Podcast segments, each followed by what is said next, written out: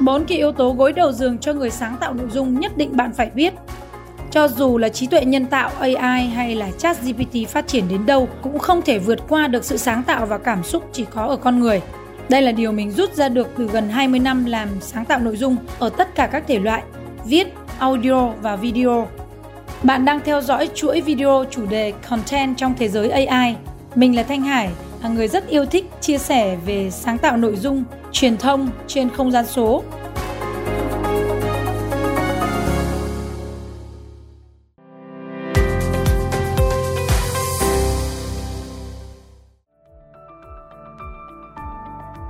Bốn yếu tố gối đầu giường với nhà sáng tạo nội dung vượt qua sự phát triển của AI.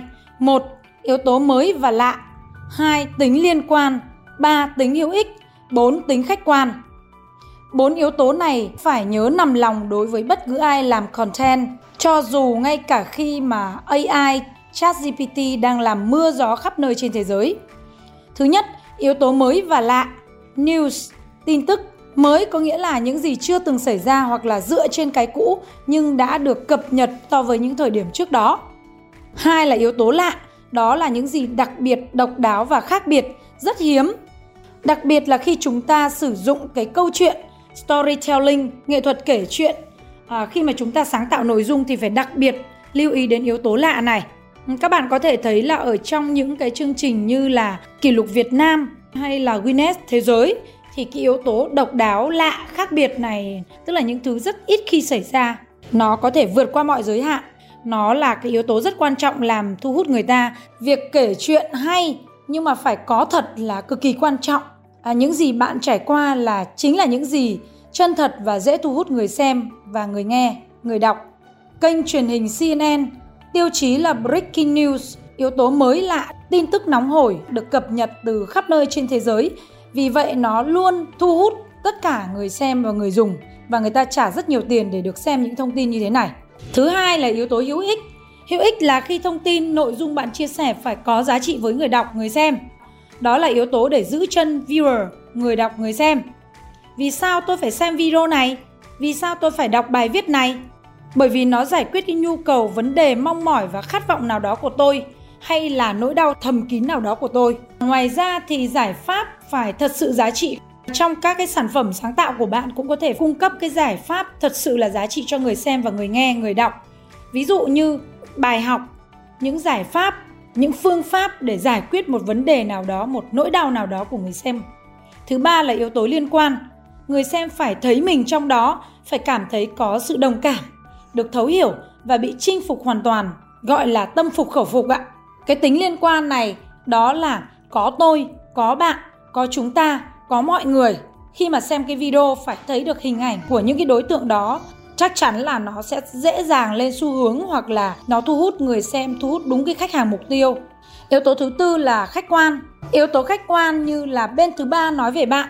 Ví dụ như là các cơ quan truyền thông, báo chí, đài truyền hình này, khách hàng này KOC tức là khách hàng có độ tin cậy này, hay là đối tác, chuyên gia, vân vân. Họ sẽ đảm bảo cái yếu tố khách quan khi mà chúng ta chia sẻ thông tin chứ không phải là chúng ta tự nói về mình. Các bạn cũng có thể dẫn câu nói của những người nổi tiếng. Ví dụ những bài báo, những sản phẩm trên đài truyền hình thường có rất nhiều người xem, dễ thu hút người xem bởi vì nó đảm bảo cái yếu tố khách quan của bên thứ ba. À, khi mà đề cập một cái nội dung, một vấn đề nào đó thì thường đề cập cả mặt tốt và chưa tốt, đảm bảo tính trung thực. Họ sử dụng người khổng lồ hoặc là các chuyên gia và sử dụng đúng vai của từng người để nhận định chứ không tự nhận định về một vấn đề gì đó. Qua đó thì sẽ tăng cái giá trị của thông tin và nội dung mà mình đưa ra. Ngoài bốn yếu tố trên thì mình cũng lưu ý thêm các bạn một điều nữa, yếu tố phù hợp với xu hướng của thời đại.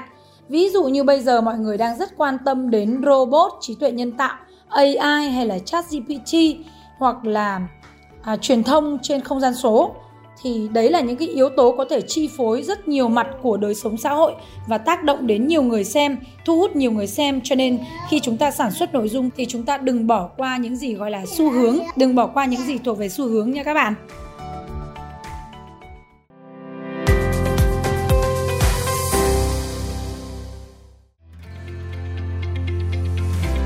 Cảm ơn bạn đã theo dõi video 4 yếu tố gối đầu giường cho người sáng tạo nội dung.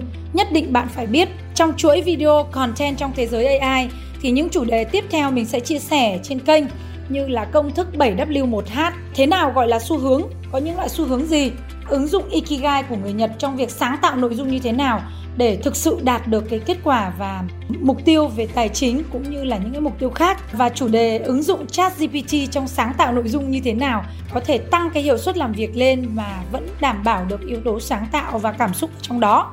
Mời bạn theo dõi trong những video tiếp theo nhé. Thanh Hải, cảm ơn bạn một lần nữa. Xin chào và hẹn gặp lại tất cả các bạn.